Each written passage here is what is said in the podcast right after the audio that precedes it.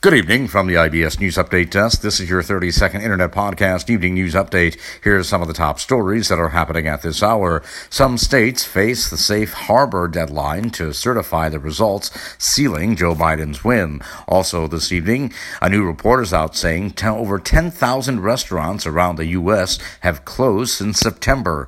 And Joe Biden vows to distribute 100 million vaccine doses in the first 100 days in office. And that is your 30 second second internet podcast evening news update for now. We'll have more podcast news updates throughout the night. Until then, from the IBS News Update Desk, I'm Nicholas Anastas, wishing you a very good evening.